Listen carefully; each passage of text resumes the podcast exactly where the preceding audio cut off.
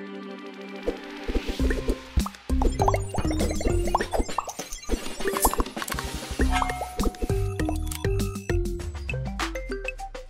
everyone. Welcome to another edition of the Cybersecurity Matters podcast. I'm your host, Dominic Vogel, and joining me is the man who needs no introduction, my co-host, Christian Redshaw. Christian, how are you doing? Also known as the bald guy.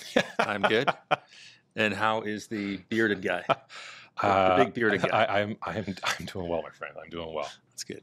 So who do we have uh, on today's episode? Who are we bringing in? Uh, today we have Nigel Brown. He's the uh, vice president at Microserve. They are an IT managed service provider based in uh, Vancouver, and they serve Western Canada. Um, looking forward to having him on the show today. And uh, uh, today's episode is sponsored by TELUS. So um, yeah, I think today's going to be an awesome day. I think it's going to be good. Well, we'll take a momentary break. We'll bring Nigel on, and we'll have a great convo. Nigel, thank you so much for joining us today on the Cybersecurity Matters podcast. How are you doing today? I'm doing great. Thanks. Thanks for having me, Dom. Awesome. Well, Christian and I are really looking forward to having uh, you on the show. I mean, you're you're, you're local. Uh, you know, you're you're out in, in Burnaby, and we're just a short uh, skip and a hop away in, in Poco here. But um, again, we're doing this virtually just because it's easier. and traffic in Metro Vancouver, Yeah. as you know, Nigel, Traffic re- reasons. regardless of the time of day, has become a sheer has become sheer hell. So let's just we'll we'll do it this way for right now. But um, for for for starting off, love to you to share a little bit about Microserve. You know, tell us more about the organization and um, you know, at a high level who you guys serve, and um, just enlighten our, our viewers and listeners. Yeah, you bet. Thanks, Dom. Um, so yeah, I work for Microserve. Uh, we're a privately owned company, really focused around Western Canada here in IT. Um, we've grown up in the past uh, number of years quite fast. We're actually just over 500 staff now. Um, you know, as of as of this fiscal year. So um, you know, really our client base originally started out. We were a traditional value-added reseller focused, sort of enterprise public sector. Uh, and then over the last sort of 10, 15 years, really branched out, uh, serving commercial clients, uh, SMB mid market, as well as enterprise and public sector still, which is kind of the core root of our, our business, which serves up why we've got so many feet on the street across uh, BC and Alberta. Amazing. Very cool. So, my question then, as we try to understand your clients' situations and, and their issues, and maybe people who should be Microserve clients, um, what are their main technology issues, their main challenges, as well as their uh, consequent uh, cybersecurity issues? Well, I mean, the answer almost covers both both topics these days, right? I mean, cybersecurity's got to be at the root of a lot of it, right?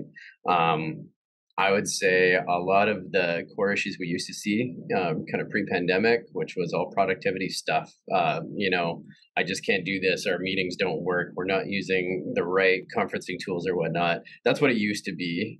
In the recent years, it, it has really shifted. Okay, well, we all went and bought Zoom, or we all went and you know signed up with Microsoft 365, and now we're doing these things pretty darn well now the conversations uh-oh you know I either had a breach i've had an incident occur or i think i might have had one um, you know that world of i don't know the state i'm in um, and, and then often with us a lot of it is well we have a support provider today or maybe joe down the street comes and fix my computer uh, but not a proactive lens so they're always talking about things being broken or not working well enough or response times for support um, you know so they all kind of go hand in hand uh, but those would be high level some of the big things that i think i see Hmm.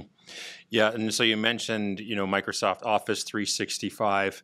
I would imagine that Microsoft and their solutions play a very central role in in, in what you guys are are providing to your clients. Um, can you tell us, you know, what elements, whether that be Office 365, uh, the the general uh, modern workplace, uh, Microsoft Teams, how you guys uh, help help clients with that? And when you mentioned, you know, value added resellers, what what um, what are the things that you add to it, and the value that you add to it, and support uh, to your clients? What does that look like? So, very broad question. Yeah, you know, modern workplace is the term I've come to love best uh, since Microsoft started kind of dubbing it as that. Right? Um, it's it's largely been the core of our business, and in the, me personally, that's a lot of my background. It was collab focus, um, you know, Exchange Online and or Exchange and SharePoint, all these core tools that we used to have, and all that went away and kind of turned into modern workplace. You know, our world, um, to a good degree, is is helping our clients figure out where they're at, how we can implement a stack, you know, such as M365, whatever license version we want to talk about, um, and then move up the ladder in terms of being able to better adopt, better use it, um, be more productive as an organization. Um, and then more in recent years, a lot of people have overcome that. Like I mentioned before, you know, they figured out how to get in and they're using Teams every day. Now it's the wait, we got in, but we don't know how we're managing it properly. So now it's the how do we kind of take a more proactive view of um, organizing their data better? How do we collaborate a little bit more efficiently? Um, and then I would still say top of mind almost every net new client I bring in. They might be on M365 but they haven't turned on the basics around multi-factor. They haven't done any of the things that actually protects them.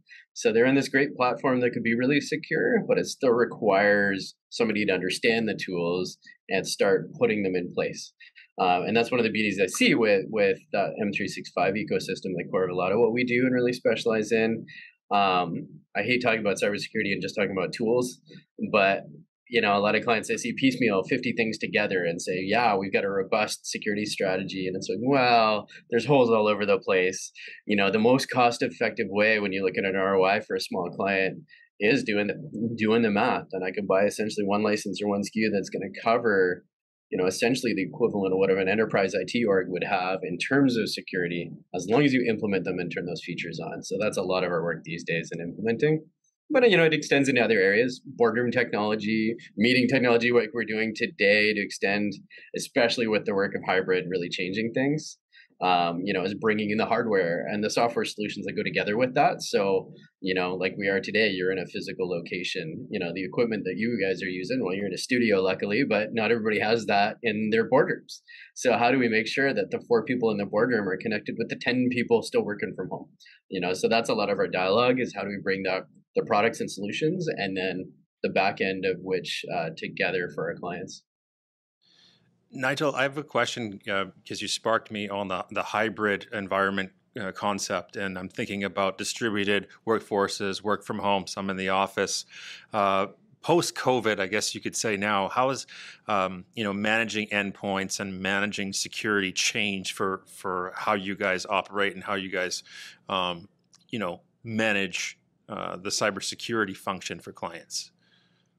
Um, I'll answer it from yeah my sort of MSP viewpoint of within our client base, uh, maybe the broader ecosystem. Right for us, almost I gotta say it almost didn't change. Um, you know the the framework we put our client on, we believe in like you know terms we call like modern management of endpoints. Uh, essentially means cloud based management. Um, and we were doing that luckily a few years before the pandemic even hit. So already I had the view of your perimeter is not, you know, the four walls of your physical office. You know, it is way broader than that. It's those zero trust security framework, you know, discussions, right? Um, doesn't matter where you are. I can't trust you until I've verified your identity and the device you're on and allow you to get to whatever IT service you're, you're trying to reach. Um, so I think for us, that's a little bit more the, um, you know the focus of of how do we connect those dots. Uh, the core client base, um, luckily, we've already been on that journey. You know, some faster than others, of course, um, but the ones that are there, it hasn't affected us. Every endpoint was still managed when they took it home. Uh, it didn't really change that perspective. Um, the clients that we onboard that maybe were a little less lucky that, that weren't there uh, before, though, they have struggled. You see all sorts of hodgepodge remote access tools, and they're coming in from their personal computer with, uh, you know, the same machine their kids play games and download God knows what on, uh, and now they're connecting to work, and that's terrifying. Uh, so you know, that's a lot of the work of conversations. Well, I know you're doing it this way but here's some of the risks that you might see if we keep going that way and here's here's how we can evolve you to a way that we are truly controlling your endpoint doesn't mean you can't use your personal device but we need to make sure it's safe before it connects to work and corporate data. N- nigel I'm, I'm curious you know, just, just maybe just extending or parlaying that, that, that last point a bit further. Um, you know in terms of prospects or clients that you're onboarding um, are there certain sectors uh, or types of organizations that you're seeing that are laggards when it comes to just broader digital transformation? Are you still seeing a lot of organizations that are still, you know, using you know technology circa early 2000s or God forbid the late 90s? Like, I'm, I'm just curious in terms of what you're seeing in terms of if there are certain industry laggards. Um, I don't know if it's specific particular vertical per se, but I'd really say where you see the most disparate or the, the most laggards in general, right, are sort of the small business communities. Hmm. Uh, they're the ones that don't have dedicated IT focus and they don't have somebody that can help them with technology strategy, right? So they're just, you know, Googling, how do I do this? Uh, um, putting in some band aids and, and, hoping for the best, right? Um, so I think it's really as you get into the you know 50 seat or less type organizations that have really struggled improving you know how they leverage technology and how they mature their their overall way they work and how productive they are uh, that's, appreciate that that insight there nigel and um, and just a slightly different direction, maybe just a, a broader risk management lens. Um, uh, do, do, you find that um, with your, your, your client base, do they sort of put cyber risk and the sort of out of sight, out of mind. It's like, oh, you know what? That's with microserve. If, you know, if something blows up, it's it, it's on them, kind of thing. Do, do they totally uh, abdicate the risk management portion of that and just sort of marginalize it as an IT issue? And if so, you know, how, how, do you push back and say, you know what, cybersecurity is more than just an IT issue. There's a you know, broader business risk management lens that that you know you as a business owner, you as a executive need, need to take on. I'm just curious in terms of the types of conversations you, you you've been seeing or been having. You know, I think the challenge that I see, everybody understands there's risk, you know, um, where it's less clear is what the heck to do about it you know? So especially as you enter small business territory right? Um, a lot of the ownership uh, of small businesses are an entrepreneur by nature you know that goes hand in hand with being pretty darn risk tolerant in the first place so you know the let me buy insurance for maybe something that might happen that's going to cost you know i've literally uh, you know talking to a client not that long ago uh, very small firm had a quote for a $50,000 pen test. And that was the first chat they ever had about stepping into the world of we know we need to do something about security. And that's what they got. And they're sitting there going, I guess I can't afford cybersecurity, so I just won't do it. yeah. You know, that's more where I see they're hung by the wrong message and we're not doing our jobs well enough to how do we help them with the roadmap? Like yeah. cybersecurity is a journey, right? It's not something that like bang, you go from zero to 100% covered, right? And you never, never be 100%, but you know, you got to take the baby steps. And why are we talking about doing a fifty thousand dollar pen test when I ask them if they have a backup and their answer is no? Yeah. you, know, uh, you, know, why don't we start with just making sure we could recover your data? That would yeah. be a great place to start. And that does not need to be such a massive barrier to entry. Nigel, I'm, I'm, uh, and I appreciate that answer. You know, the, the, last question I have, you know, is just broadly in the IT MSP space you know, um, um, as you know, the, the barrier to entry is, is very low, as it is for you know anyone anyone can call themselves a security consultant, and you know, as a result, you you you see uh, sort of a good, bad, and the ugly. You know, and you know, we've you know, we've certainly seen organizations that rely on IT MSPs, and the MSPs are you know just trying to just use tech, tech talk to sort of talk over their their clients and sort of just say just, just trust us, right? And um, you know, I know we've we've come across situations where um, uh, there's an organization that their service provider, their managed service provider, got hit by ransomware, and there was no good backup structure in place. In fact, the IT managed service provider asked their clients to help pay for the ransom. Uh, I'm, I'm just curious in, in, in, your mind in terms of what what is it that organizations should look for when trying to engage with an MSP? You know, what what are the good traits? What are the questions they should be asking? You know that's a that's a big question for sure. uh, you know, and it, it really is. You're you're hitting on one of my pain points, right? Like not all MSPs or service providers are created equal. Um, you know, they really kind of um, everybody says they can do these things, and, and you do want to dive a little bit deeper. You can't just take it on face value and look at the price tag and compare five prices between five providers you know one person's solution will be vastly different than the other generally the cheapest will be definitely missing a whole bunch of things you probably should be covering right?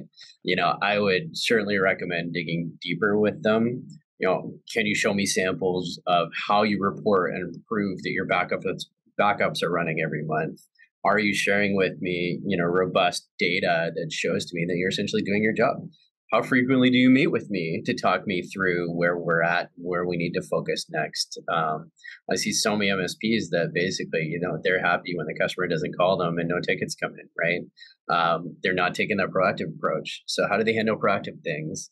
You know, then there's the whole scope conversation: what's in and what's out, and what costs more money or not, and uh, you know, uh, coming from somebody that's got P&L responsibility, you under, need to understand what the budget is and what the dollars really will be when we're live. And so many scenarios of clients I've talked to go, well, yeah, but uh, they charge this much for their fixed fee. And then we figured out that this was a bolt on. Oh, that's not included. And suddenly their bill is three times what the quote was when they signed on with them, right? So there's a lot of, um, you know, bad taste in their mouths from that uh, miscommunication because not all of us write a same proposal or scope of managed service in the same way.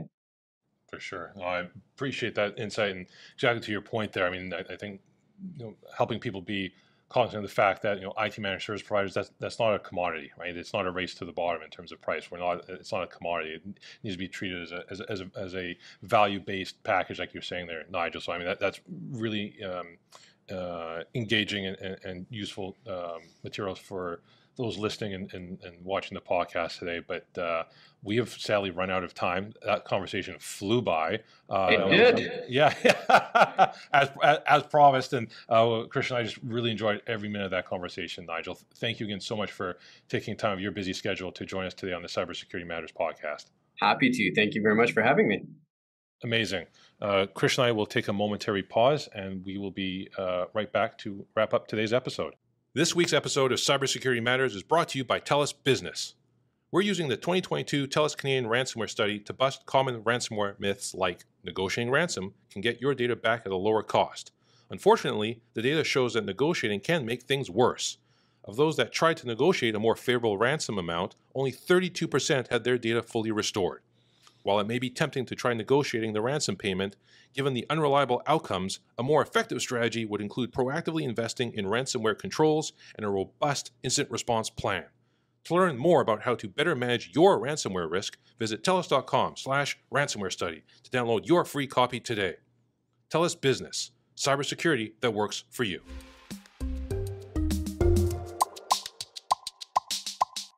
I thought that was a really interesting conversation with with Nigel. You know, I really appreciate, especially at the end there, how he laid out, I think, very tangible criteria for how you know a small business can evaluate a managed service provider because yes. it's especially for a lot of non-technical people, uh, it can get very confusing very quickly. And as we were talking about, it's sort of a wild, wild west when it comes to IT managed service providers. So knowing yeah. how you can best evaluate that, that's a critical decision for a small business in this day and age. 100%. I mean, you know they're they're doing tech talk like you said in the conversation, and uh, that can go over people's heads pretty quickly. So the thing to remember is cheapest isn't always best. And w- when Nigel mentioned scoping, it's like what's included and, and what's not included. What are the hidden costs that you're inevitably going to incur mm-hmm. um, to double and triple your IT managed service provider uh, bill? I think the other thing to mention too that really stood out to me from Nigel's perspective, people understand cyber risk. They understand that it's a problem, mm-hmm. but they just don't know how to approach it and where to start. Yep. So, from what I gather, what he was saying is just start with the basics. Don't uh, pay uh, triple for uh, triple the price of a pen test for a penetration test as a starting point. Yeah, absolutely. Like we've said all along, do the basics and do them well. Have mm-hmm. that strong foundation and you build from that. But uh, we want to uh, thank Nigel for joining us on the podcast today, and we want to obviously thank our sponsor for today's episode, TELUS. And as always, extend a special thank you to our loyal listeners and viewers who join us each and every week. If you did happen to miss a previous episode, do check out the Cybersecurity Matters YouTube page or old episodes on your preferred podcasting platform. Until next time, be well, be safe. We'll see you again, once again, on the Cybersecurity Matters podcast.